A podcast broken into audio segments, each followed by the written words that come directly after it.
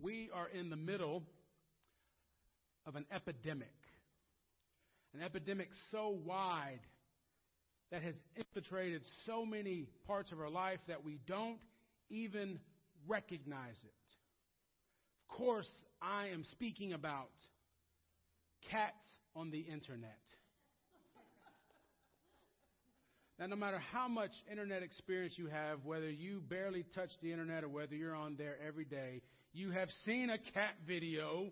You have seen pictures of cats. You've seen cats sing. You've seen cats dance. You've seen cats fight alligators and dogs and other cats. You've gotten email forwards about cats.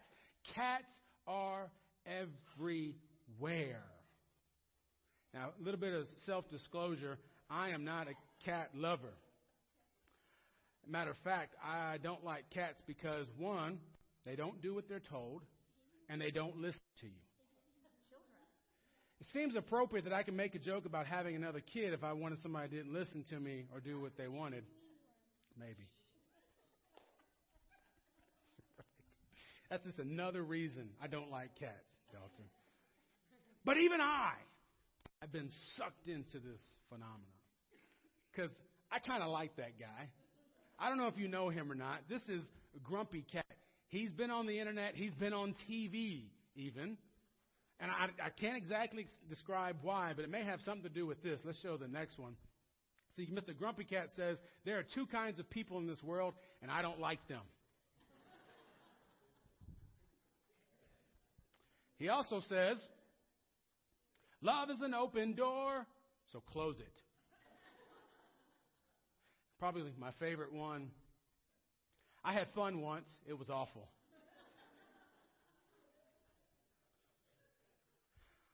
I'm not quite sure why I'm, I'm drawn to him. Maybe it's just because he reminds me of some church folk, or I don't know. I didn't say this church. Did I? No, not out loud. No. There's something about it, and I think even in his own way, Mr. Grumpy Cat still wants to be happy, just his way. And I'm willing to bet that that is probably true for all, if not most of us here this morning, all, if not most of us everywhere. We want to be happy. So, so think about this. On a scale of 1 to 10, 1 being that guy, 10 being, oh, how happy are you right now? I mean, think about everything that's going on. Think about everything you're dealing with in your life. Think about some of the frustrations you're handling. Think about some of the things you're dealing with. Think about your bills. Think about your work. Think about how happy are you? Maybe some of us are eights or sevens, or maybe some of us are a little more honest and we're threes and twos. But we all want to be happy, don't we? Well, I have for you this morning two options if you want to be happier. Two options I think that uh, are very doable. And one of them may seem a little more cumbersome than the other, but that may be for you to find out. But two options that all of us have in order for us to be just a little more happier. Now, the first one is going to require something. It's going to require that after we are done eating, because we're all going to stay and eat a turkey luncheon, come on now. After we're done eating, if you want to be happier, your first option is to get into your car and drive six hours east. Because, as it turns out, the top five most happiest cities in the United States are all in the great state of Louisiana. That's what we learned this year. So if you want to be happy, go drive and be with happy people. Maybe some of it will rub off on you. Now you got to think what makes people in Louisiana so happy. First, you, have you ever had Cajun food? Hello. Maybe it's all that sugar they're putting out. You know, they're not happy. They just they just look happy, right? Louisiana's called the sportsman's paradise, so maybe it's all the fishing holes and the bayous and the places to get away. Or maybe it's something else. At least according to one editorialist who lives in one of those of the, of the happiest cities says there's something else that makes where she lives so happy. she's convinced that what makes her parish so happy is because they are among the greatest givers in their state. In fact, she says that her city, her parish, rates the top of the list in Louisiana of people who give of themselves the most. And she is sure that that is why they are all so happy. Now, of course, we've been saying that for thousands of years, haven't we? It's better to than it is to. But something else great happened this year. Science proved that it's better to. A, group of researchers out of Notre Dame came out with a resource this year called The Paradox of Generosity.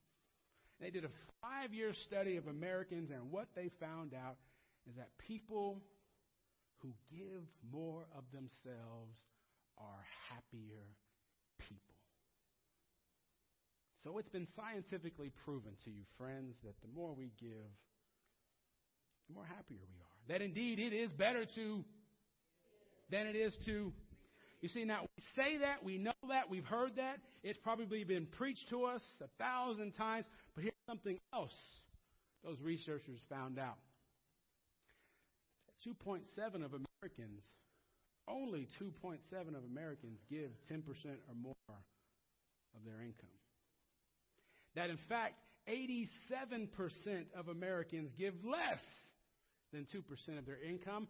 50% of Americans don't give anything. And then we wonder why everyone's walking around seemingly like that.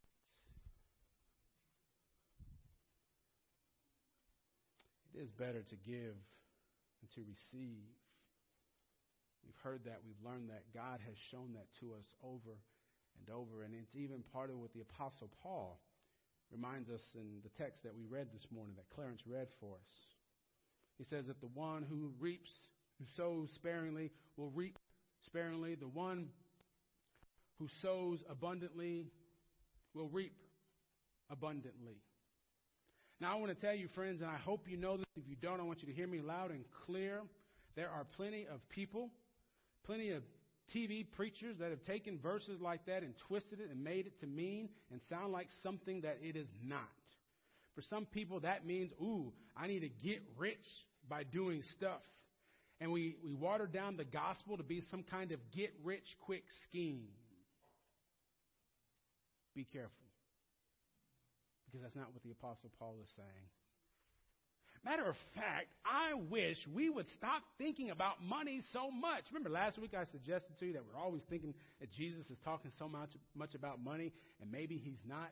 Now, the, to be fair, the Apostle Paul, in the Second Corinthians letter, he's trying to raise money not for himself, but for the ministry of the people in Jerusalem. He's trying to raise money for someone else. He's trying to get the people in the Corinthian church to understand the great need that other people have.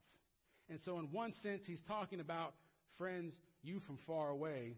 You can pray for them, you can care for them, but they need your financial support right now. In one sense, he's talking about money, but in another sense, can we be real?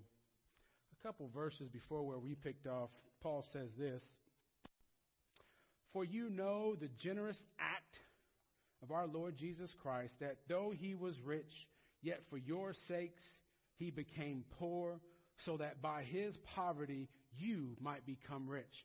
Show of hands, do you really think Paul was talking about money there?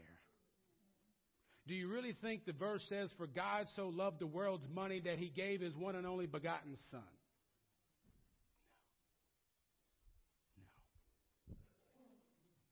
Like Paul is also reminding us that there is a giving spirit that we have to have.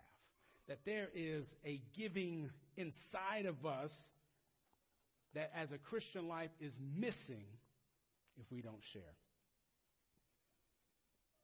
Paul goes on later to say, You will be enriched in every way for your great generosity, which will produce thanksgiving to God through us you will be enriched in every way. Is Paul still talking only about money? You see, friends, money's not really important to God. There are so many people who are convinced that the church and that God only cares about their money. And it's just not true. God doesn't care about your money, God cares about you. God offered us the gift of Christ so that we can be enriched in every way, so that we could know the peace of God, so that we could know what forgiveness looks like, so we could have in our mind what grace looks like. God doesn't care about how much you make. He's not even keeping tabs on how much you give because what's important to God is your life. But what we, what we learn as the people of God is that as we receive the blessing of God, as we receive and understand the magnitude of what God has done for us, we can't help but be thankful.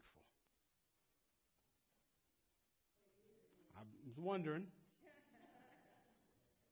We can't help but be thankful.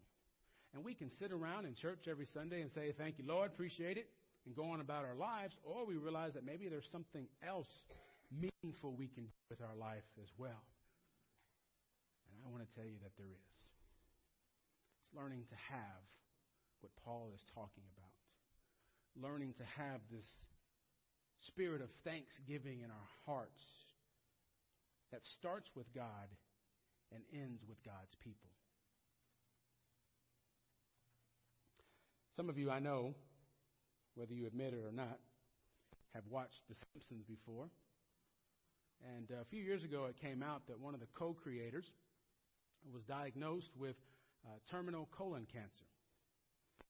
And I suppose that when you get that kind of diagnosis, there's a whole lot of ways that you could respond with your life.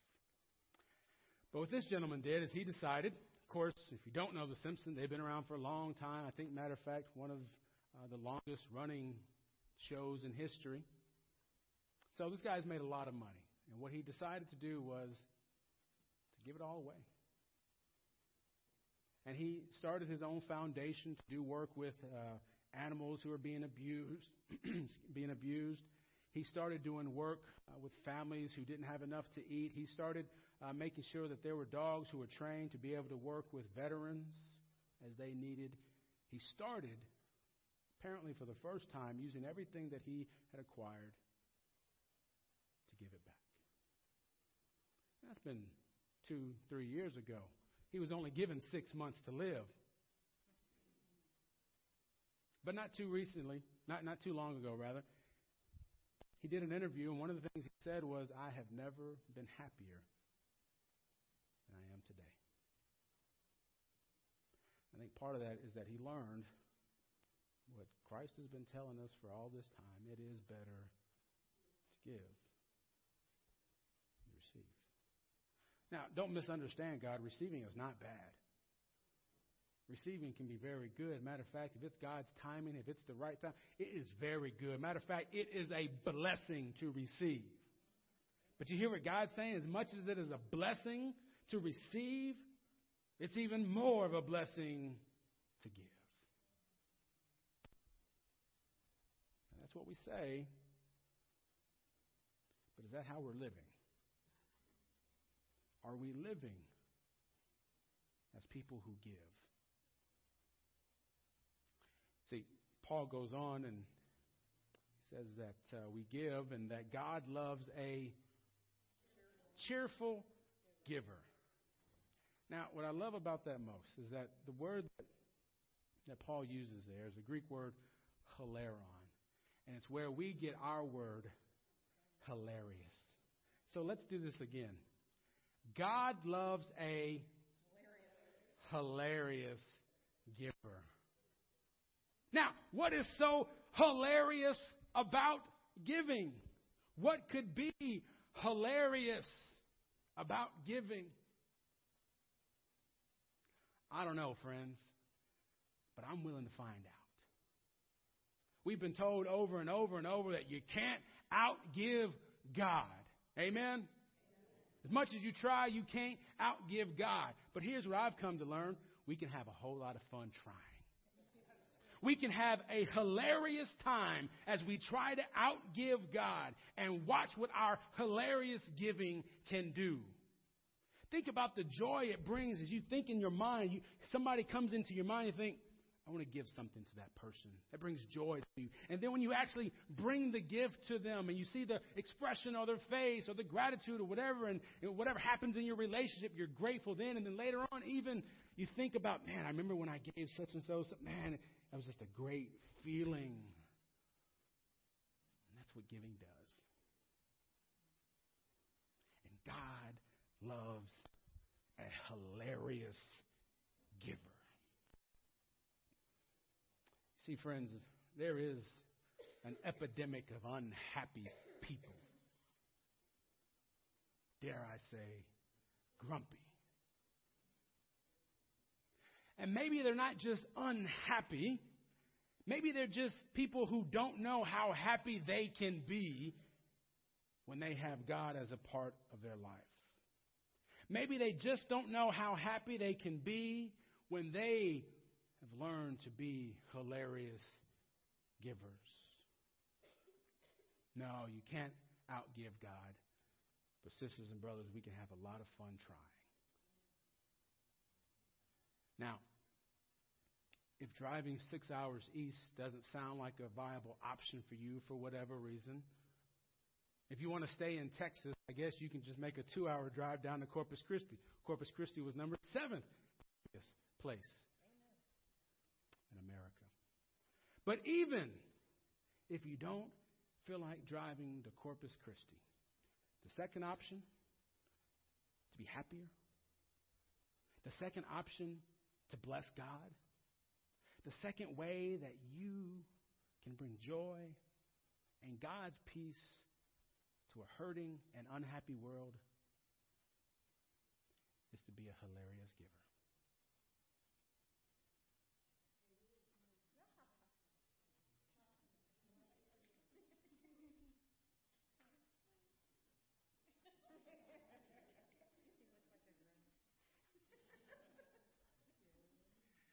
Sisters and brothers, God has graced us in every way. So let's get hilarious. Amen. Yeah, amen.